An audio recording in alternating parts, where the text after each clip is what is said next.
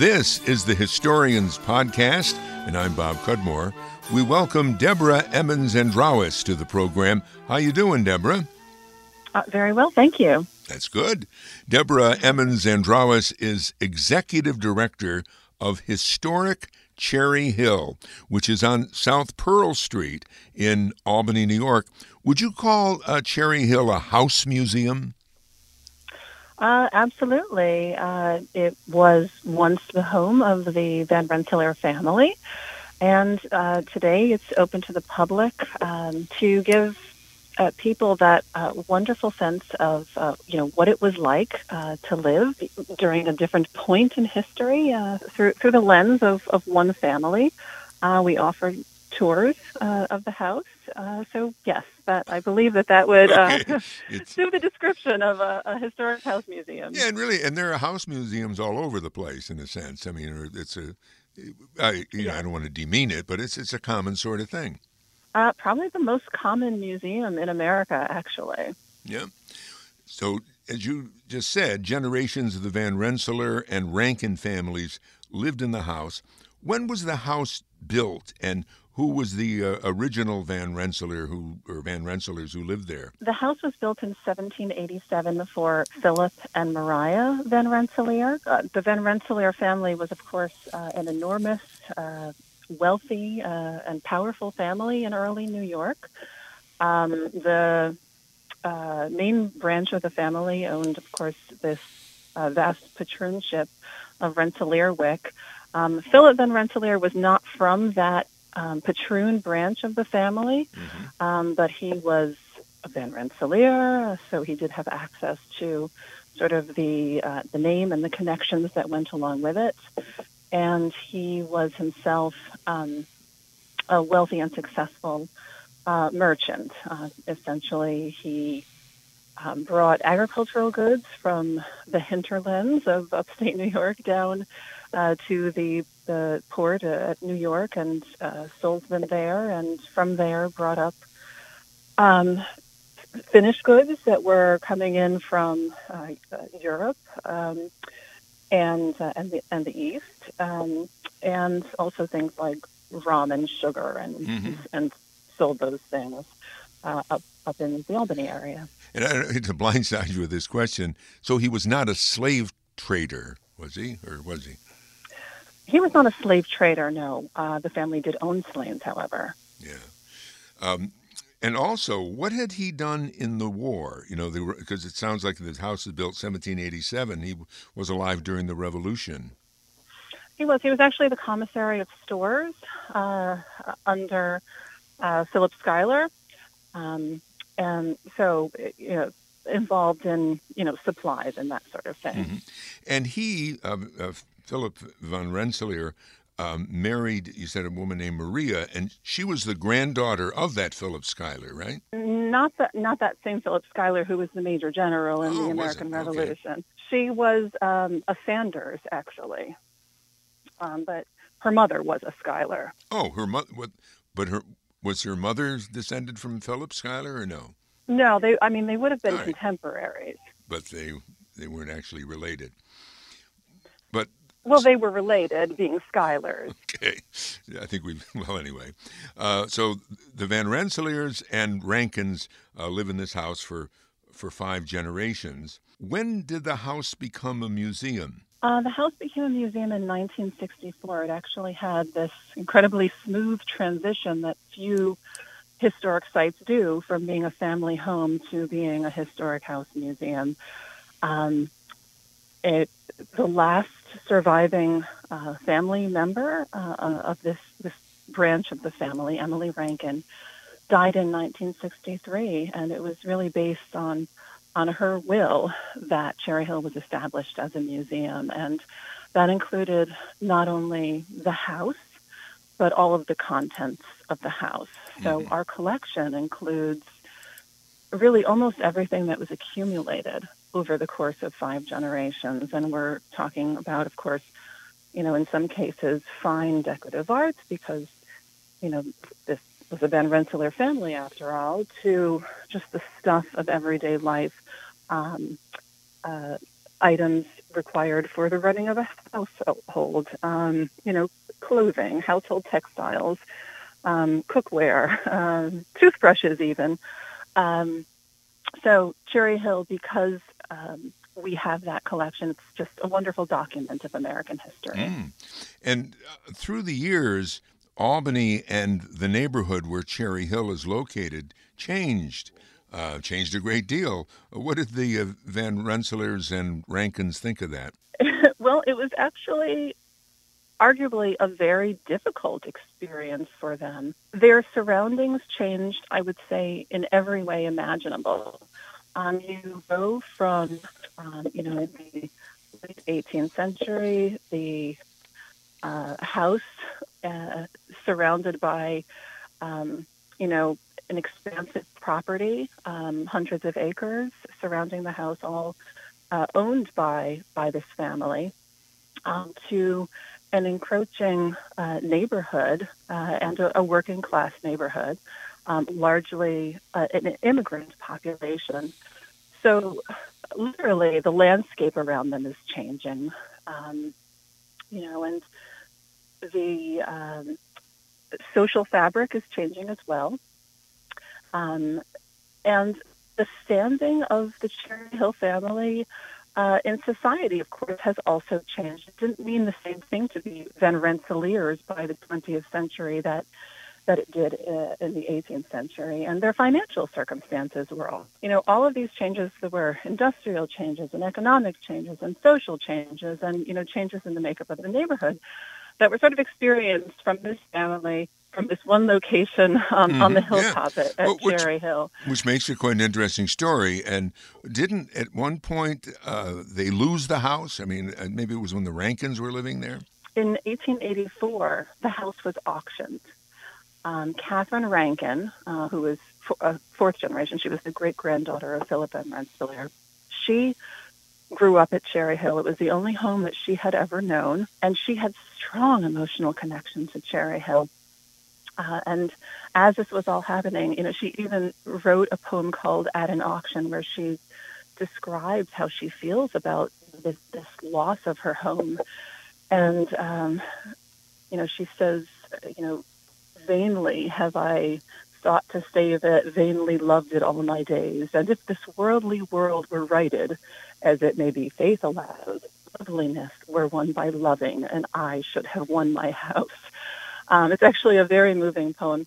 The house is sold at auction, um, but Catherine Rankin marries a rising lawyer, and the couple continue to live there initially as tenants until they're able to um, buy the house back outright. And it took them uh, 12 years to do it. Wow. Um, the, you mentioned the the collections at, at Cherry Hill, and maybe I'll ask you to, to talk about well, you talk some about the scope of the collections, but one interesting thing is that the weight of these collections threatened the structure of the house after it uh, became a museum. Can you tell us what happened there? Well, like so many families, a lot of who live in a house for many years, a lot of stuff ends up in the attic.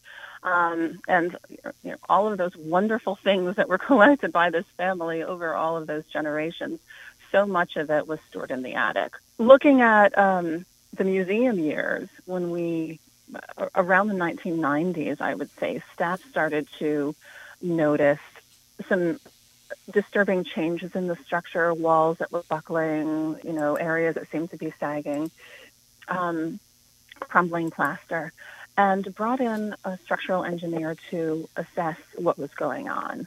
Um, his estimate was that the house was probably the attic, I should say, was probably designed to carry about 30 pounds per square foot and was carrying in, in excess of 100 pounds per square foot. Mm-hmm. And his main recommendation was to get that stuff out of the attic.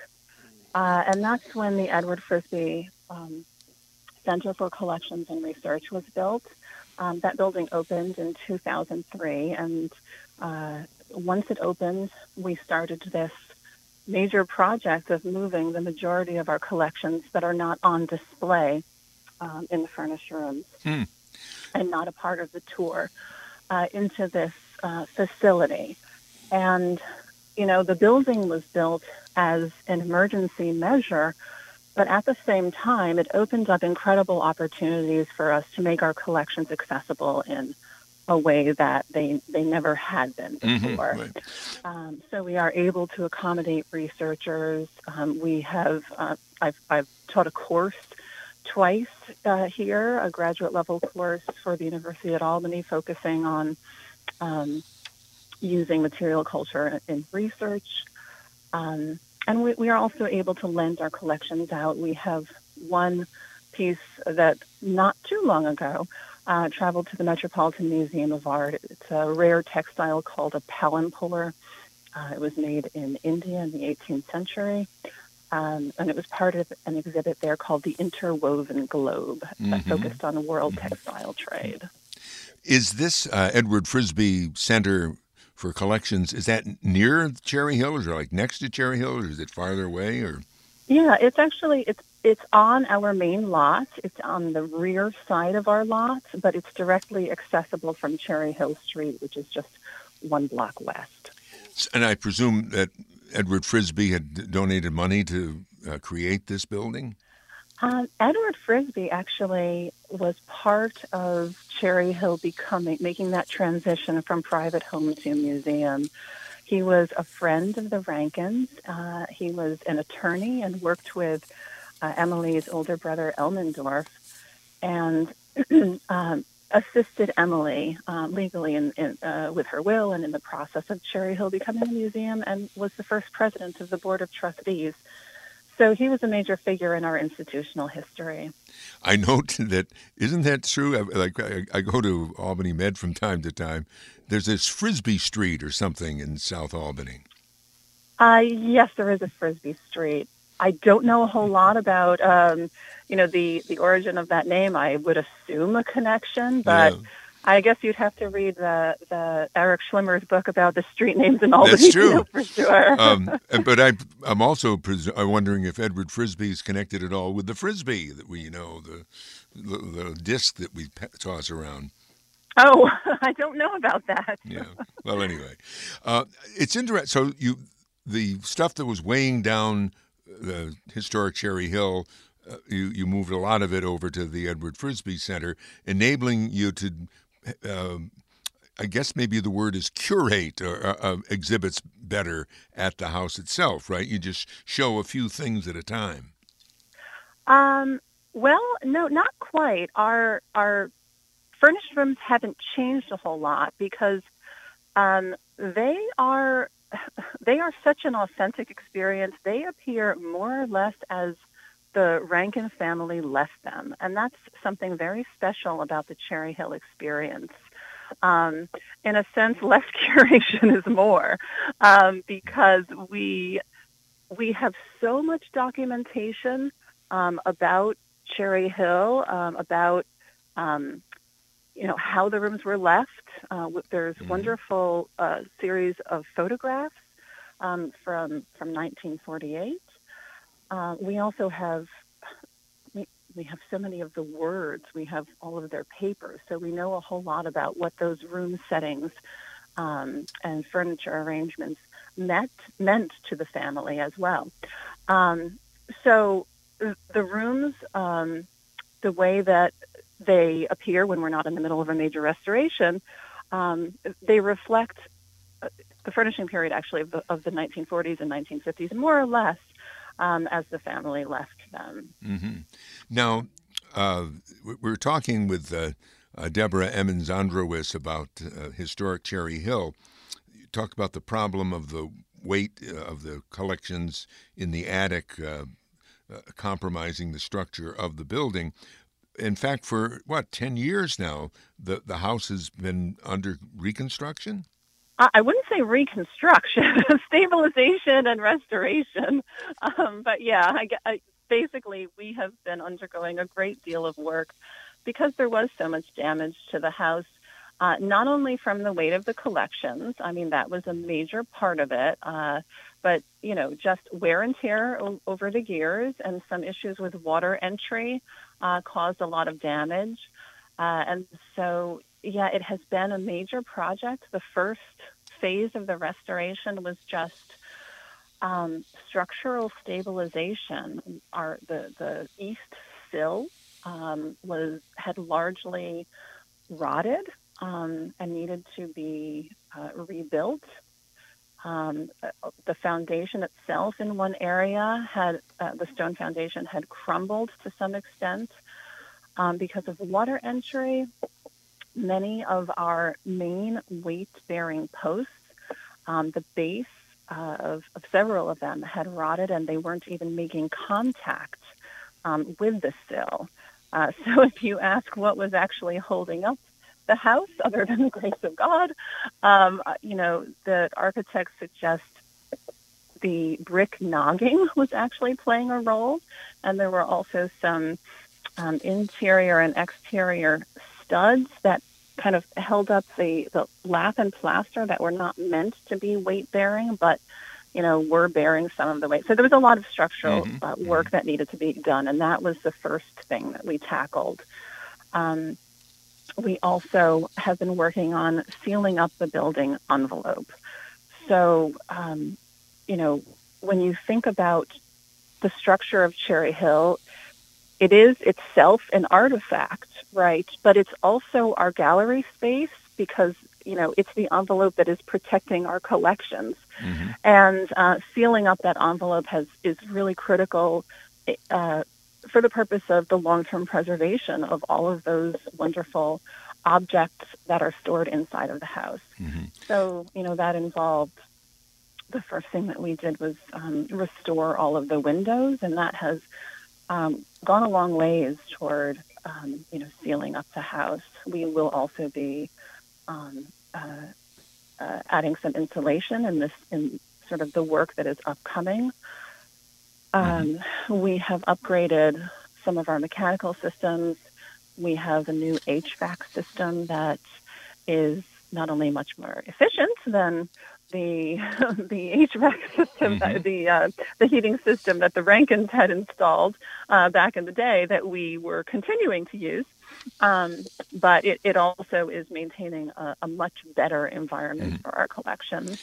So um, the uh, um, mm-hmm. historic Cherry Hill is open to the public, somewhat, right? I mean, uh, what what are its yeah. hours? Um, this year, we're open on Wednesdays and Saturdays and offer tours at 1 o'clock, 2 o'clock, and 3 o'clock. Um, and this year, we're returning to our behind the scenes restoration tours uh, because we are approaching the end of the work, and uh, there's some of the more exciting stuff that will be happening um, this summer and fall, uh, including uh, the, the restoration of interior finishes. So we're talking about um, uh, lath and plaster repair, uh, wallpaper, um, and that sort of thing. We're also rebuilding the porch. Um, so, you know, there's going to mm-hmm. be some exciting work uh, going on that we'll be able to talk about. Our guest uh, on the Historians podcast, Deborah Emmons Andarawis, Executive Director of Historic Cherry Hill on South Pearl Street in Albany, New York. We'll be back in just a moment. Want to put in a word for our GoFundMe campaign, which keeps the Historians podcast going. You can go to the GoFundMe website, uh, www.gofundme.com forward slash 2019 The Historians.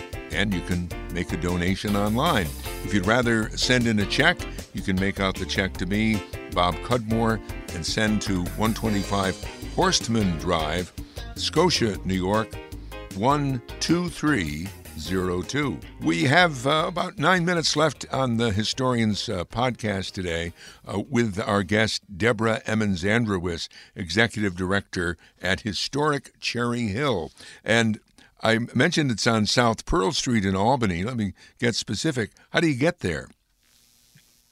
Um, well, it's pretty easy by way of uh, 787. You can actually uh, see the house from 787, and it's the Port of Albany exit. Um, you can also get there by CDTA on the, the it's the route number seven line. Mm-hmm. How long have you worked there? Uh, 11 years now, believe it or not. Um, I sometimes it's hard for me to believe, but I should say I uh, came on initially as curator in 2008, and became acting director um, just over over a year mm-hmm. ago, mm-hmm. Uh, and uh, and here we are. And as you've said, uh, this uh, was a home uh, to uh, a couple of na- family names, the Van Rensselaers and the and the Rankins, and there was a murder there. C- can you explain that? Sure. Um, there was a murder in 1827. Um, it's quite a scandalous story and uh, much more juicy than uh, many historic houses can offer, certainly.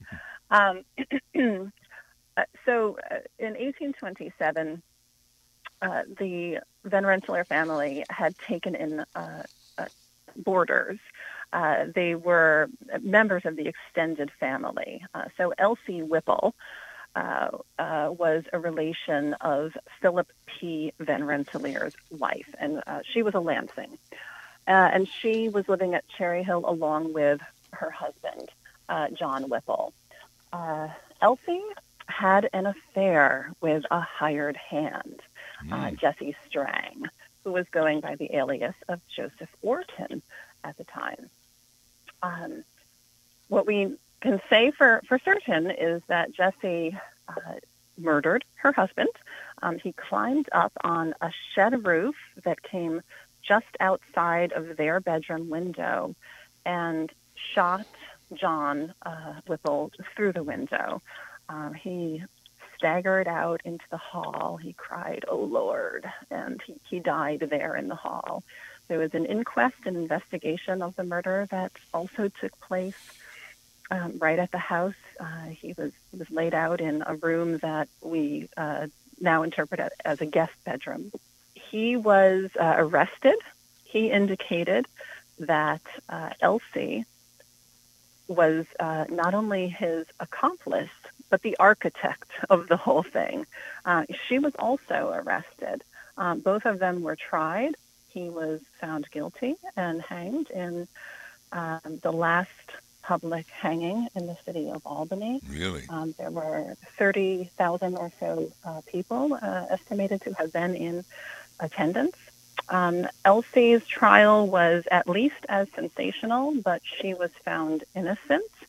Um, and there's a lot of stuff going on here in terms of gender. Uh, so we don't know really for sure whether mm-hmm. Elsie was behind it, as Jesse says she was.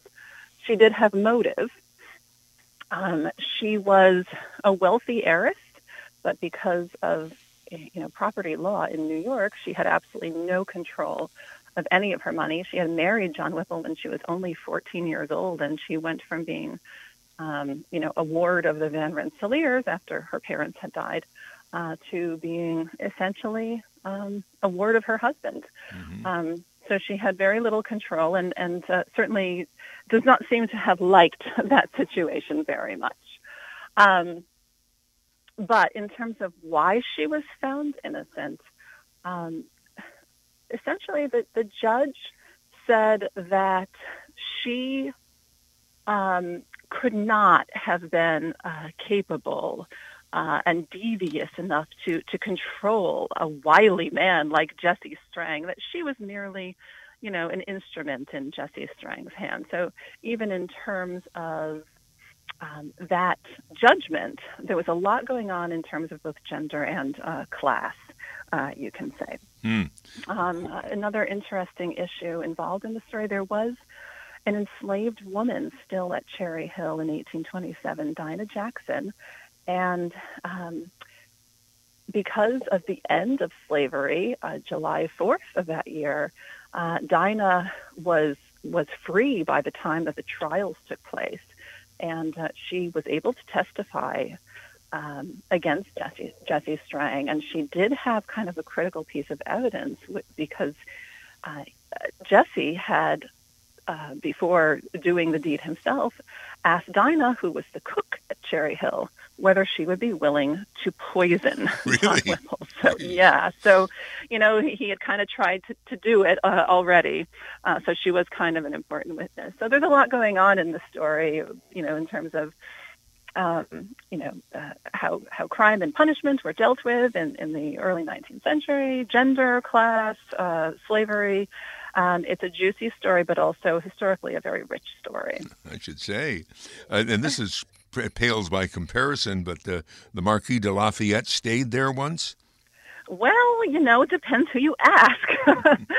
I, we, there's really no proof that he actually did, and I think the reason that that is believed to be the case is because the first person that, as far as I know, that uh, told that story was uh, Catherine uh, Van Rensselaer Bonney, who was uh, a family member and wrote a book, uh, Legacy of Historical Gleanings, and she told a lovely story about how uh, the Marquis de Lafayette wanted to come back to Cherry Hill and thank Maria uh, for giving him a pair of socks or you know something something kind of ridiculous like that. But I really can't say that he actually okay. did visit Cherry Hill. It's a lovely story. And I, I um, not be able to give you much time for this answer. We have a couple of minutes, but uh, right now you're open the times you said for uh, tours, but you also do educational programs at Cherry Hill. Uh, yeah, uh, we we offer school programs. Um, those during our restoration, we have moved offsite. We offer a program called the Hudson River Trading Game um, that we offer in partnership with the Albany Visitor Center. And uh, next year, we will be returning to our on-site school programs. We also, I've, I've talked extensively about the murder, and if that has whetted anybody's appetite, we offer uh, Murder at Cherry Hill tours. Um, the tale is told very dramatically, uh, and we have a wonderful actor who portrays uh, the murderer, uh, James Kyle, uh, and we offer those every October. So that's something that you know you can look out for if, uh, if it's uh, of interest. And annually, we also we just finished our Albany History Fair. We um, every May, we partner with other heritage organizations to explore a particular theme in Albany's history. Um, and this year, our theme was Albany's literary history, and it was it was a, a really wonderful event. And every year, it's something a little bit different. Mm. Was there our literary connection at Cherry Hill? Well, in terms of Cherry Hill, we we've had this great opportunity to look at um, what the family was reading because we have all of their books. Ah. Uh, it's a wonderful snapshot of changing trends in literary consumption over the course of a few centuries. Uh, we even have some children's books that we were able to display, and there were all, that we also had a poetry reading where we pulled from some original poems written by Cherry Hill family members that were, you know, using literature and poetry to respond to their experiences and the mm-hmm. world around them, much as you know we can do today. My guest on the Historians podcast has been Deborah Emmons Andarawis, Executive Director of Historic Cherry Hill, South Pearl Street in Albany, New York. You can visit them online at historiccherryhill.org. You've been listening to the Historians podcast. I'm Bob Cudmore.